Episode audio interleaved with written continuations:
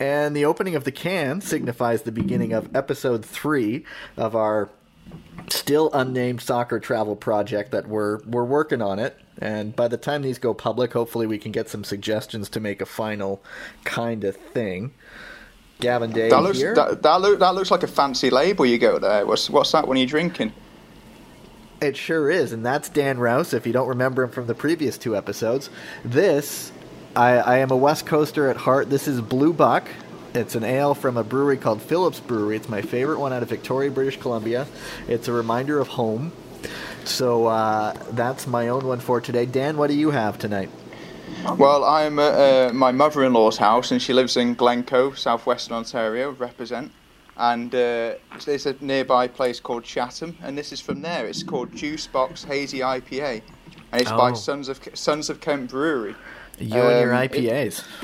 I know, yeah. Well, you you caught me on. You normally catch me on the second beer of the day. The first beer of the day is normally quite subdued, um, you know, lager or something like that. But then the second beer of the day, I like it to give me a bit of a punch in the face. So this is where we're at right now. Well, here we go. We cheers. Episode three. We've made it this far. We have a third guest joining us tonight. Uh, you know him from Sportsnet. He's one of the finest ana- analytical minds in Canadian soccer in terms of media point of view. Sportsnet's own Peter Galindo. Hey, Peter. Hey Gavin, hey Daniel, uh, pleasure to to be here. I, I'm not as hipster as you guys tonight, which I'm really disappointed by. I got a steam whistle here, uh, what I like to consider the pepperoni pizza of beer. You know what you're getting. It's not flashy, but it gets the job done. It is Canada's premium pilsner, and that is not a paid advertisement. So, so there you go. We've got Peter tonight because he brings special expertise. He is a descendant of Peru, of course, South American country, and we we wanted to to hear his own travel story. So, Peter, let's let's get things going right away. What's your uh, Peru national team experience? So it's shocking it took this long, to be honest. I'm a little bit disappointed in myself. Uh, but 2017, uh, August 2017 to be exact, was my first foray into a Peruvian national team match in person. Um, it lined up really nicely somehow, just because I remember um, my dad telling me, "Oh, your cousin." God, I have like 18 cousins. I got to think of the name now. Um, your, your cousin Nicolas is getting married in Lima on September 1st, 2nd. I can't remember the exact date. That wasn't important to the to the story. But uh, as soon as I heard that it was early September, I'm like, oh, maybe if Peru is playing at home while we're there, we could go watch a game. And so I looked at the fixture list. And sure enough, Peru was playing at home first to start off the window, and they were playing Bolivia. Um, and at this time, they weren't yet in proper contention for a World Cup place. This was a couple games before. And so we figured, all right, tickets will be cheap. Uh, Bolivia is not a marquee opponent, but it, it's an experience. Peru should win. We'll have fun. So that was that was kind of how it lined up. So we flew down there. A couple days after we got there was was the game itself. And how much was a ticket? Yeah, that's a big question right here. I, I'm hoping for a bargain because I'm eyeing up a trip down there myself.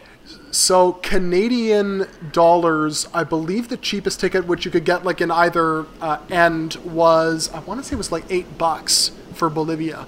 Um, Wow. Yeah, it's very cheap. Now those tickets fly off the shelf immediately, as you could imagine. Um, so we ended up getting seats on the, uh, I I believe it was just where the the, the benches are, where the touchline is, and um, those even were, were quite cheap. Those ended up being about sixty Canadian dollars, um, and we sat kind of middle of the of the lower tier. So that obviously value for money in Peru is obviously a lot different, but uh, it, prices can also fluctuate because I think the next home game, which was the last home game against Colombia, that same eight or nine dollar ticket ended up being about twenty five dollars. So it basically tripled based on the importance of the game, not to mention the uh, well the, the quality of the opponent to Colombia compared to Bolivia. No, well, I was thinking, like, you know, for me, the best trips are when you manage to get that, you know, inside info. You know somebody there, or you know a friend of a friend who's there, and it can give you a real, you know, insight into the area. You know, they've done the trip that you're doing millions of times, so they can just give you the perfect quintessential Peruvian trip. Did you have a, you know, some really, really valuable insight when you were down there to give you some pointers and maybe even go to the game with you? Yeah, so initially my dad was thinking of not going and it would just be maybe a couple cousins and I. But then the other uncles were like, "Oh, let's all go, you know, it'll be fun." So I think like 12 of us ended up going and every single one of them were locals. Uh, I guess you can throw my, my dad into that seeing as how he was born and raised there, but um, it, it made it a lot easier for me because I knew what to expect. They told me, "All right, well, you know, expect some some BS here. Expect maybe a little bit of a hard time to get to the stadium here. What was um, kind of challenging was I remember in the build up to the game, uh, there was a scheduling conflict. Uh, in Estadio Nacional, which is where Peru would play their games. There was a concert there a couple weeks prior, and it left the pitch in just a sorry state. So they ended up having to move the game to the Estadio Monumental, which is where the recent uh, Libertadores final was uh, between Flamengo and River. The only issue with that is that it's way out in the middle of nowhere. It's impossible to get to. Traffic in Lima being as hectic as it is, it can take you like an hour and a half to get to the stadium. And even when you get there, there's not like a, a road for taxis to drive into and stuff. You have to be left off maybe 10 minutes by walking before the stadium, walk up through this, you know, just dirt and gravel, and then finally line up. So, so that made it interesting for sure because we were kind of, uh, uh, you know, it, it's a classic South American story. Nothing ever goes according to plan, right? Well, the distance from the stadium to the centre of town, it sounds like going to watch a match at Chicago Fire. Um, but, uh, you know, I mean, I was talking to my friend uh, Miguel Morales. Um, he's a freelance journalist down there, great guy. I met him in Spain, and he was telling me about the importance to Peruvian culture of ag. I'll, I'll mispronounce this. Get ready for this. Agachaditos, is that is that right? They're yeah. like uh, almost like little food trucks um, yes. along the road, and they got you know, you uh, know were they a big part of the pre-match experience, and are they, or are they just everywhere in Lima anyway? yeah, they're everywhere to begin with, but obviously when they know that there's going to be a big game like that, they're all just going to congregate onto the stadium. And uh, I think more than 60,000 people went to the game. So there were just, like, there were little food stands everywhere. And, and obviously, you know, uh, people from, normally from markets who were selling, like, shirts and, and different kind of merchandise that you could buy for, like, you know, a couple dollars.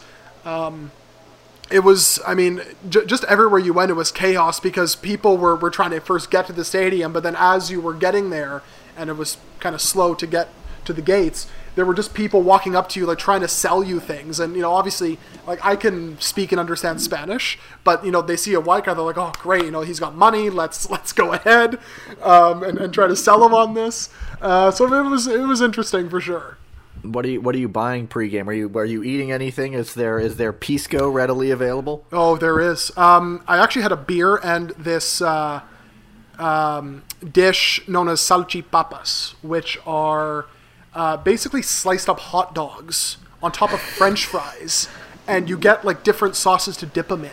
That's and, not a bad combination. Oh, it's so good. Like it's not healthy for you at all, but it's so good. And but wash you're going to a sporting event, so it's not supposed to be healthy. Exactly. yeah, and, true. You know, and, and it keeps all the beer down, right? It gives you something to put in your stomach, and then you can just drink the rest of the night. It's great. Now, now Lima itself, you know, so many people, you know, Peru is, you know, it's it's the Inca Trail, it's Machu Picchu, it's it's as I like to call it, Lake Boob Poo, Lake Titicaca shared with Bolivia. I don't know if that's offensive to anybody, in which case I apologize. Uh, but you know, for people going to Lima, what's uh, you know, what are the highlights and what's being missed? I think it's just checking out all the little shops and, and just walking around along the coast. Like even that alone is is, is great. Um, obviously, you're by the open ocean. Uh, you can learn to surf. It's it's just like you can spend hours and hours on the beach. It, it's fantastic. Um, but one of the the big sort of marketing or market um, areas in Lima, uh, the Plaza de Armas, that's really unique because you can buy like local produce, local fish, um, basically anything under the sun, and then not only that, they can also uh, show you how to make a certain recipe or how to cook it a certain way, which is really interesting. Like they'll That's say, brilliant. Yeah, like they'll show you, oh, you know, here's how you can cook these yellow potatoes to go with your salmon or something, you know, or like here's a here's a different herb or spice you can use on your salmon that you maybe haven't haven't tried before because there are like so many different people in the markets. They have so many different uh, I guess recipes and whatnot and different methods of cooking. It's it's just it's awesome. Now, is it particularly touristy, or is it a spot where you know you're you're surrounded by locals? Uh, mo- mostly locals, for sure. Um, there, you will see the odd tourist here and there. It depends what time of year you go.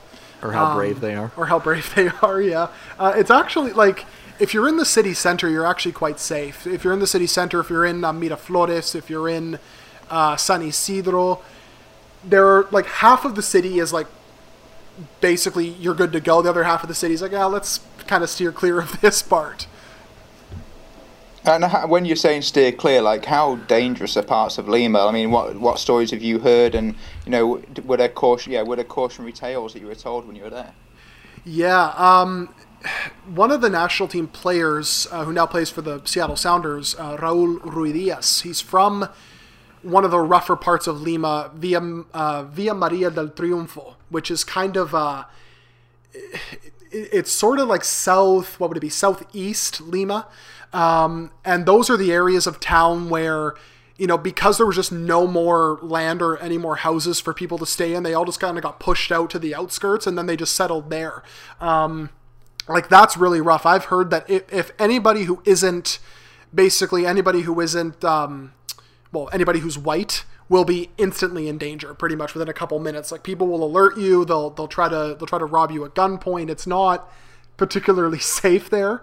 Um, it used to be the same case in La Victoria, which is where Alianza Lima plays, predominantly uh, um, the neighborhood where a lot of the Afro Peruvians live. But it's gotten so much cultural significance now that everybody just goes there. They go to the cevicherias, have ceviche. Um, so it's pretty safe now. But if you meander out to the southeast of Lima, that's where you might have problems. And you mentioned the club team kind of brings me on to something I wanted to ask you. Is there like, and I, know the Peruvian national team took a while to get that World Cup place, place and I, you know, I definitely jumped on a bandwagon during their qualification campaign. But you know, are people just kind of infatuated by the national team and then the big games on TV? Is there an appetite for club football? Because I know that when I've travelled to parts of Europe, the only game, the game club football matches that get a decent attendance are basically when a big team comes to town in the Europa League or something like that. I mean, is is club football massive in Peru? It is with the bigger clubs in, in Lima, the, the occasional team in the provinces like Melgar in Arequipa. Um, Cusco loves their, their club football there. Like they pack that stadium almost every week and really affordable tickets. Um, like they can be as cheap as like a dollar Canadian, and and you can get in. It's great even for Libertadores matches or Sudamericana matches. It's like three or four dollars because they try to get people in and, and try to support the team, and they do to their credit. Um, but in Lima specifically, Alianza is probably the one side that would regularly pack their stadium and have probably more discussion in the press and um, you know that people will be talking about on the streets. You'll see them on the front pages of newspapers at the kiosks there. Uh, Universitario recently, where they play at the Monumental, which is where this Peru Bolivia game was. Um, it's an eighty thousand seat stadium, but they seldom get half capacity. The only times they do are if it's a marquee game, like against Alianza, their big rival, against Sporting Cristal, the other big team in Lima. Um, but otherwise, there won't be a lot of um, people kind of come and go when it comes to the league. But when it comes to the national team, they're all on board.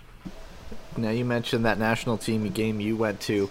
Uh, Bolivia is the, the the famous team because it's so it's at elevation, and there are the the FIFA rules about playing at elevation. If I'm not mistaken, I'm not mistaken, am I? Bolivia is the really high up team. Yes, yeah, yeah, yeah. Okay. La Paz. Okay. Edit.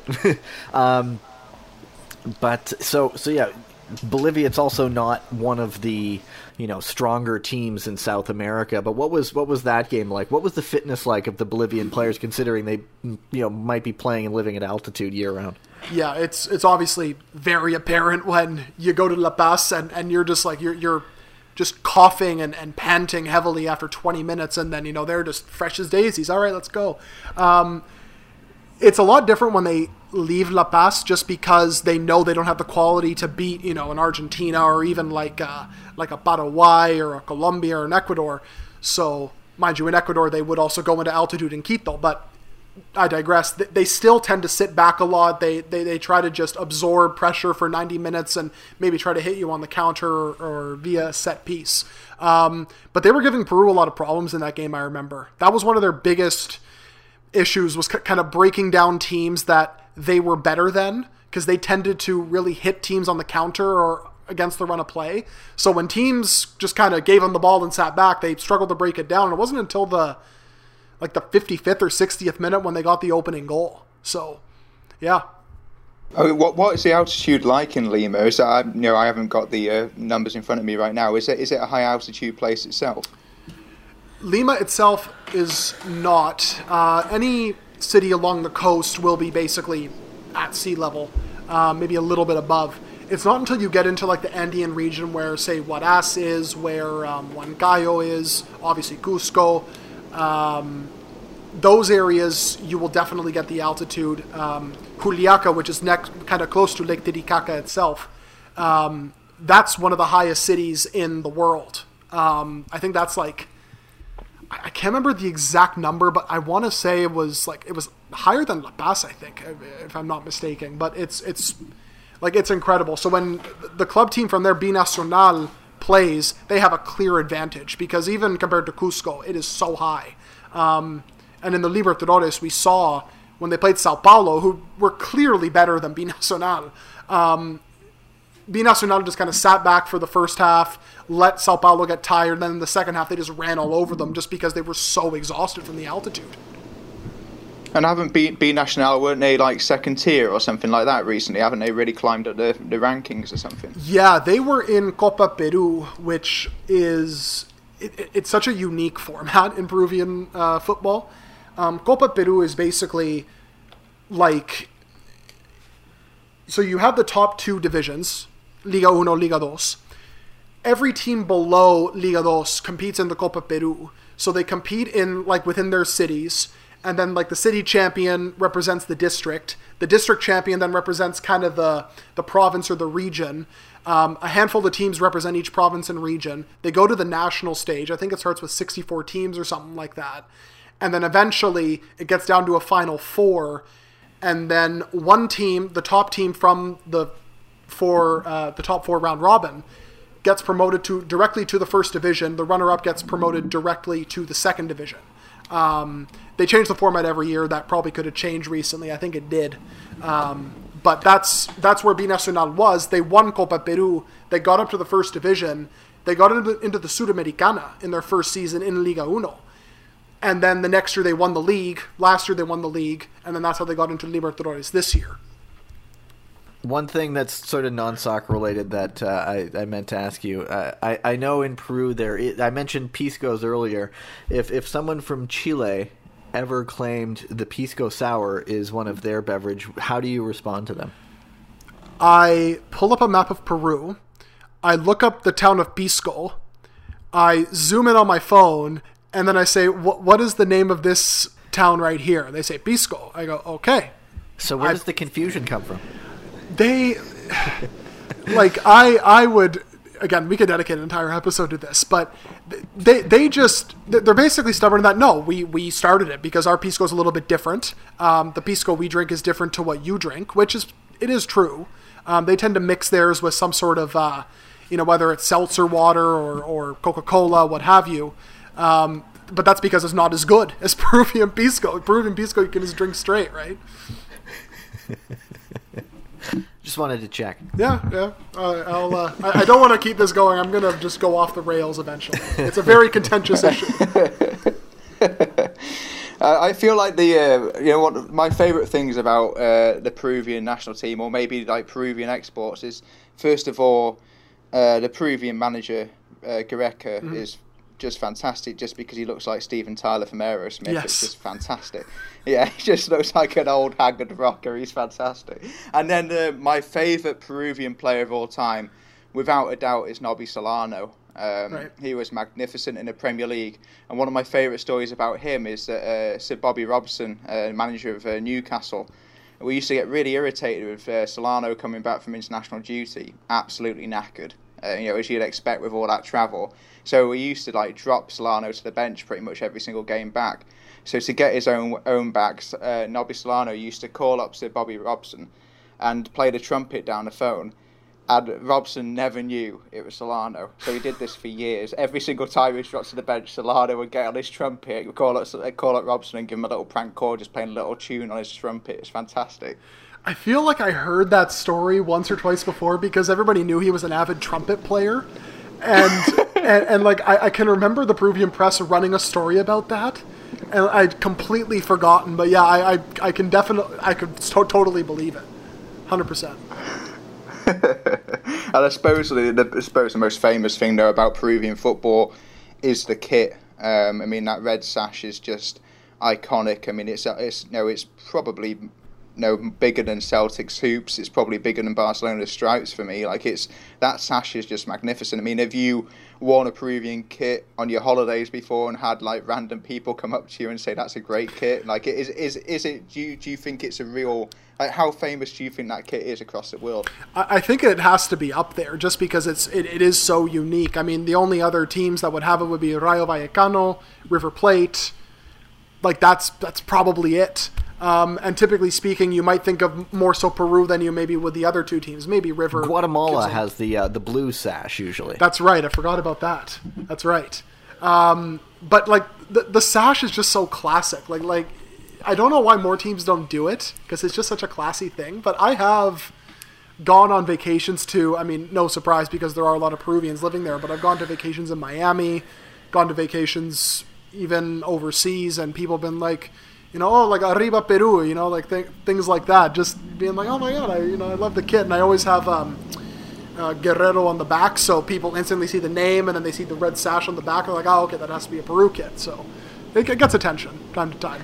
Right, so I don't think I've got anything else to ask about Peru. I mean, I've had a massive geek out as usual about a place that I would like to visit, and haven't had the money to go and visit yet. Um, I would like to move on to Gavin's trip, if possible. Um, it's a little bit of a scary one, uh, I think. Uh, El Salvador, Gav. I mean, I mentioned this guy in a previous podcast, Gary Stempel, who's managed Panama a few times. He actually had a stint in El Salvador. Um, in charge of CD Aguila. Is that how you pronounce it? I Aguila? believe so, but let's leave that to Peter. Aguila, yeah. Yeah, Aguila. And uh, he didn't have a particularly good time in charge of the team, um, and he said that basically uh, the maras, the gangs that are based in the big cities of San Salvador, San Miguel, and Santa Ana, have a lot of pull uh, with the governments and also the football clubs around there. And he was based in San Miguel with that team. Um, he would get threatening calls at late at night, and you know, bear in mind these are gangs attached to things like extortion and kidnapping. Um, and he's that was in 2005. He says he doesn't think it's changed much since then. And this is a guy, bear in mind, that's coached kids who've brought guns to training. And this is the most scariest place this bloke's ever been. Um, so, is that your experience in El Salvador, Gavin? Yeah, I mean, I went for the World Cup qualifier in November of 2015 when Canada played there, and um, you know, it, it was different. I had been to El, San Pedro Sula before a few times at that point, and San Pedro Sula, Honduras, is of course known for its you know gang violence and all that. El Salvador was different, and I had read up on. She was at the Globe and Mail at the time. Stephanie Nolen, wonderful journalist, wrote this feature on the gangs in El Salvador, and she had her fixer, and and and the gangs were a little more little more wanton in, in how they went after people. And in Honduras, just don't be an idiot. You're not involved in, you know, drug dealing gangs and all that. You're likely going to be fine. They didn't go after tourists. In El Salvador, if you're in the wrong place, you could be in trouble. And so before I went down, um, I contacted Stephanie and she put me in touch with a fixer, which proved to be a godsend who picked me up at the airport, dropped me off my hotel. Um, she, you know, she said if there's anything else you want to do, uh, let me know and we can go. And so, you know, there's one time I wanted to try pupusas, which is, you know, in El Salvador, it's their national dish. And so she's like, all right, off we go. And so she picked me up and we went and tried it. Um, and it was at that meal. And, and pupusas are sort of this you know cornmeal rice flour pancake thing, and it usually has cheese in the middle, and you can add some cabbage or sort of a coleslaw to it. It's, it's stunning. It's absolutely amazing, and it's one of those things that's delicious and cheap. And and we were in this place, this pupuseria and you know this truck pulls by and all these guys with masks on um, are in the back. And i go what's that about? She goes oh those are police and they do not show their faces because if the gangs can identify them they go after their families.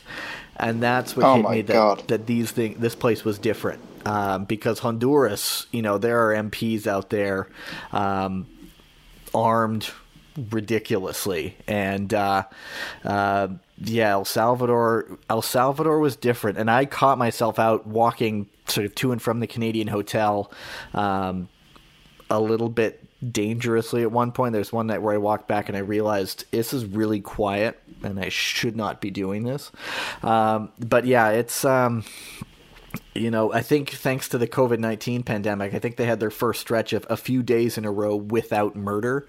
Um, and it was like a moment to celebrate, but it's, yeah, it's one of those country that it's, it's, it's almost at the whim of, of various gangs. And, uh, the story that I was told is that there was sort of this peace that was established and it didn't last long. And, um, yeah, it's it's it's different because I mean I can go to I, I can now go to San Pedro Sula and and be relatively comfortable. It's just been that many times.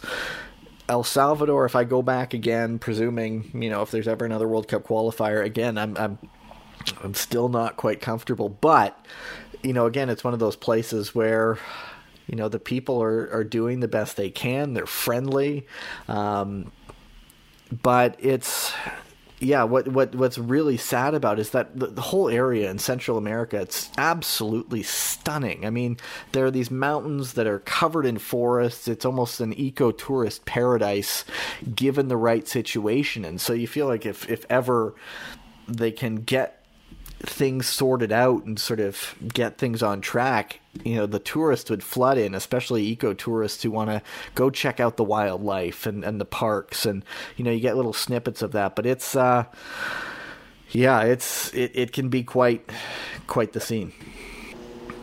And when you say like the, the nature is absolutely wonderful, I know you're a massive fan of ornithology. Yeah. Um, were you were you out there with your binoculars? I mean, are there some spe- spectacular sights out there? I, I did. I mean, I uh, there was one day. Uh, what what I always like about sort of covering it the way I do is that match day when it's always in the evening is that I sort of have all day to sort of explore a city and and sort of you know look what what what makes it tick and find kind of the hidden places. And when I was there, um, I found this. Well, I mean, it, this wasn't really me finding it. There was a quite a large park, and it involved a bit of a walk from my hotel, and. Um, it was you, you walked through a a pretty nice area uh, to get there. Very you know one of those gated neighborhoods, which was which was quite safe, and so it was one of those places where I felt okay walking out.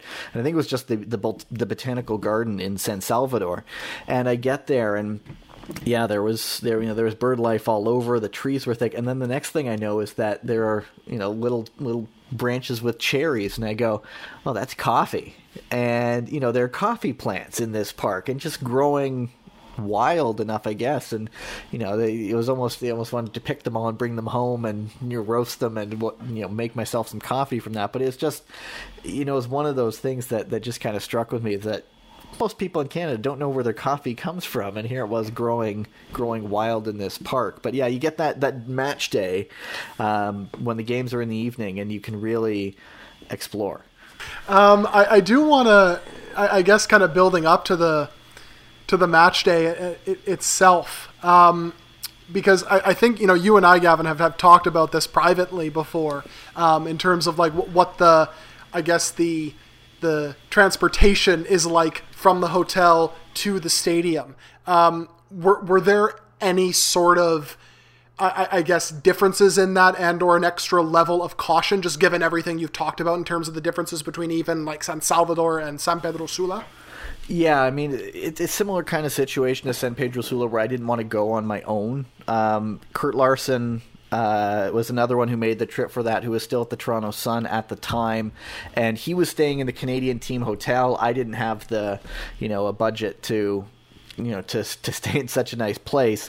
Um, I was in, you know. Much more simpler accommodations, which were still fine. But when we went, uh, you know, we shared a cab together, and and it, when you travel, and especially in Central America around these games, you have the best chats with cab drivers, and um, in my in my broken Spanish, we sort of got enough out of them, and this was this was at a time when when the players were sort of bickering with the FA, um, and I think they had very much a, a second or a third rate lineup against Canada, and, and, and coming back after the Canadian training session there, where they were still you know painting stuff on at the stadium, um, you know we asked this this cab driver you know what he thought. He's like they're boys, they're children, you know this El Salvador team, and uh, he didn't give them much much credit, but Canada ended up tying, which which was it was a result in Central America, which doesn't happen very often. but um, yeah, so yeah, but I made sure on match day where it's you know we go together, so we get out of the cab together, um, and and you, you walk up to the stadium, and it was it was relatively safe. There was you know people selling pupusas and and and and team wear, which was not authentic by any stretch. I have an El Salvador kit, which I don't know what kind of body type it fits, but it is ridiculous. like it, it is so uneven on my body. I still have it. I don't know why, but it's it's absolutely hilarious. Uh, and that's like a fairly modern kit. I mean, like, I, I, you know, if I put an old kit from when I was a kid, like the sleeves are massive and stuff like that. But you know, we're supposed to be in a modern era now where kits fit properly. So yeah, that's the, fantastic. You say you say it was 2000 and when did you go? 2015. Okay, so like this. Okay, this is in what what what month do you think uh, it no, was? It was November. Okay, uh, so you heard the big news that happened around that time of year? It, it's it's obviously slipped my mind since then. But what was that? So the record appearance holder for the uh, El Salvador national team, uh, Alfredo Pacheco, he was on loan at New York Red Bulls for a little bit. Um, in 2013, uh, his his career ended at the age of 30, um, but not because of injury. It's because him and uh, 14 other Salvadorian players got done for match fixing. I do remember um, the match fixing, yeah. And yeah, so, I mean, they've had two, that but, but checkered uh. Gav, Gav, this, this is just the start of it. Two years later, the same month that you were there, he was shot and killed oh, the same geez. month that you were there. Um, and he was there with a few of his friends at a petrol station, and he got shot down by an anomalous car. Um, I was trying to have a little dig around. I don't know who got done for this murder and stuff like that, but the basically yeah the record appearance holder ever for the national team the same month that you were there got shot killed. But the the record appearances matters little to certain individuals and cartels and and all that. But I didn't actually hear about that. But I knew about the match fixing in 2013. I knew that wiped out a whole bunch of their players.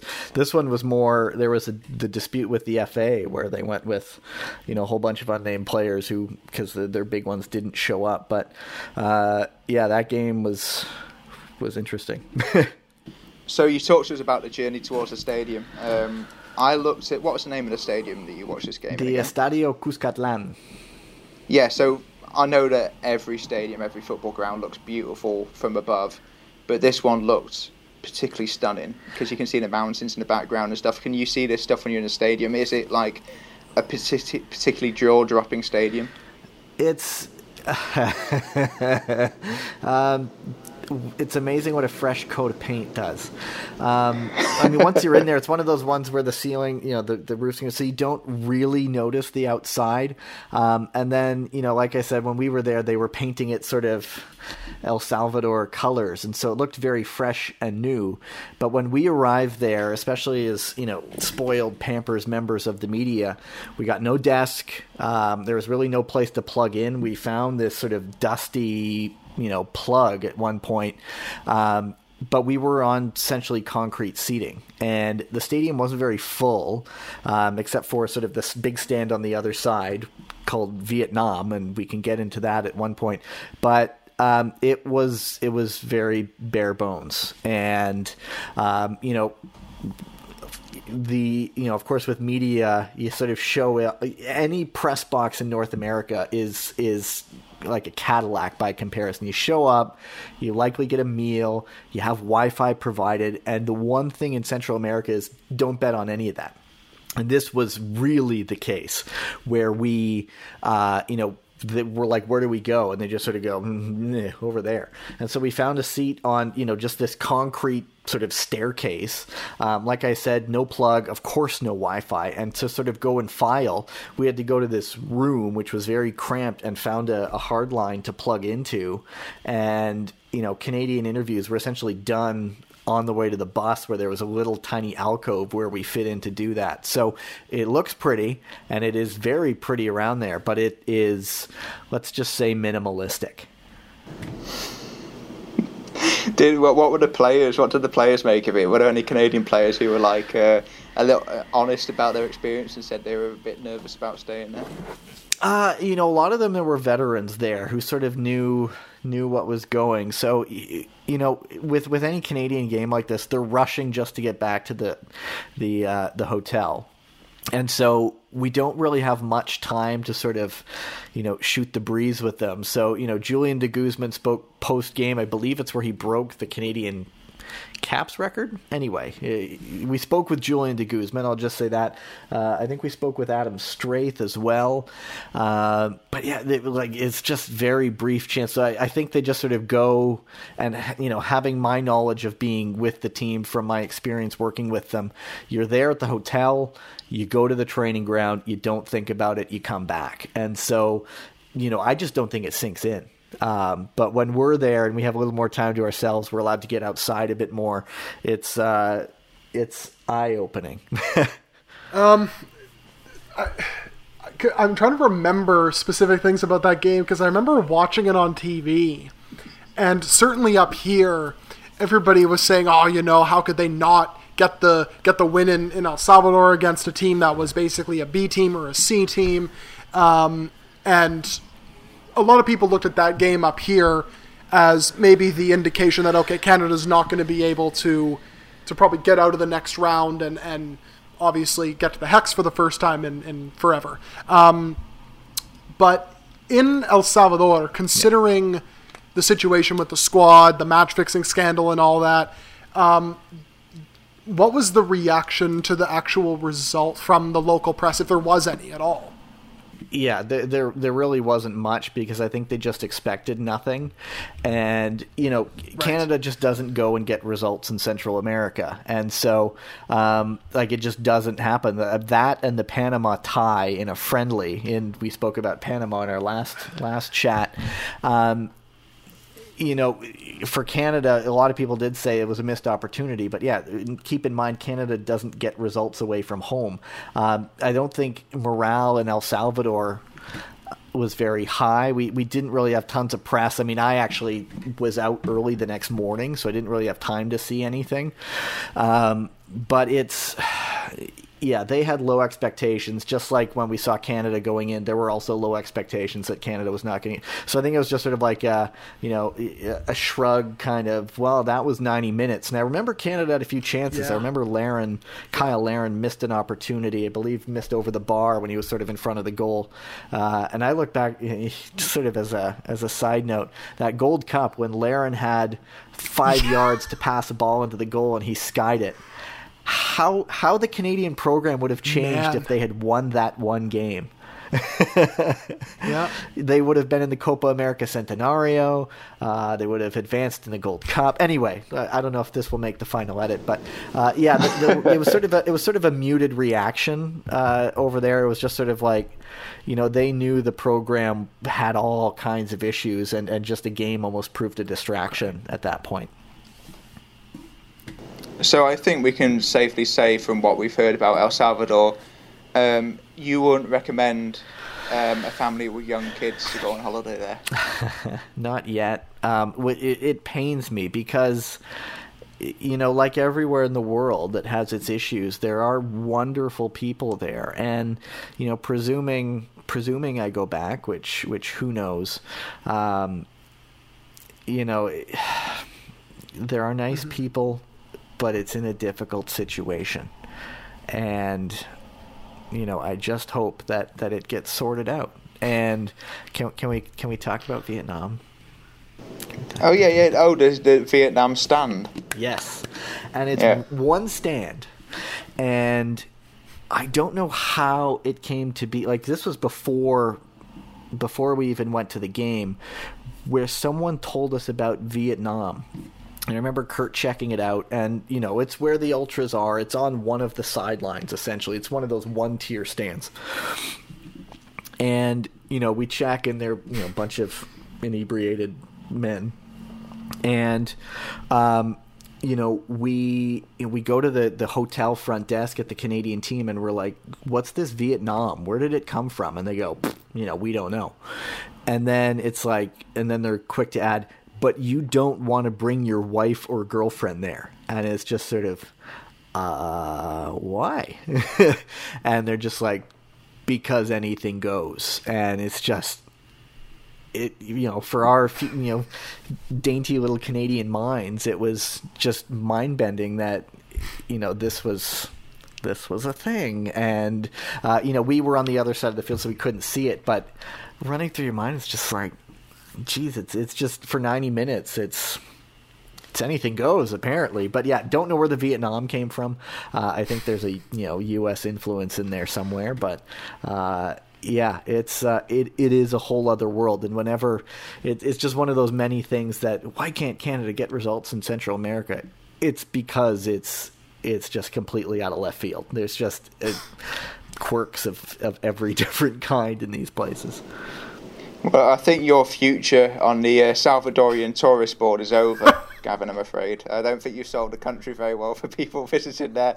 I I am scared shitless right now. That is horrible. well, just just just don't go on that side, and you're fine. Like we went to a pretty empty stadium because there was all the issues. There were all the issues with the FA and the players, so it wasn't the most packed house, but. Um, yeah, uh, you know, it's just you, you want to. I try to say something positive about every place, and there's so much natural beauty there. The people are friendly, but Yeah. Yeah. it has some issues. To put it And what a uh, what a lovely way to wrap up this podcast. It has some issues, very fitting uh, for what we're trying to do here. Um, so uh, so uh, thank you for listening to the unnamed podcast. Uh, there are some more names uh, potentially being lined up, but we still haven't decided. Um, I think we might be talking about. Uh, bulldoze North American sta- no, sorry, North London stadiums next time. So uh, you know, tune in for that one. I think that'll be a decent one. Uh, but I have to say, you know, thank you very very much for Peter for coming on. Um, some incredible insight there um, to a place that I'm sure both myself and Gavin would love to visit. So really appreciate you coming on and also uh, putting in some great questions as well. Absolutely. Highly recommend going, by the way. Do not miss out. When we can finally travel again. And uh, and I should probably hand this over to Gavin because he's much better at saying the proper goodbye than me. You, you, you did a good job of that. Until next time, until episode four, as Dan says, we're heading to Lo- North London next week. We'll fill in more once once we actually record it because we haven't yet. But uh, yeah, until then, thanks for listening.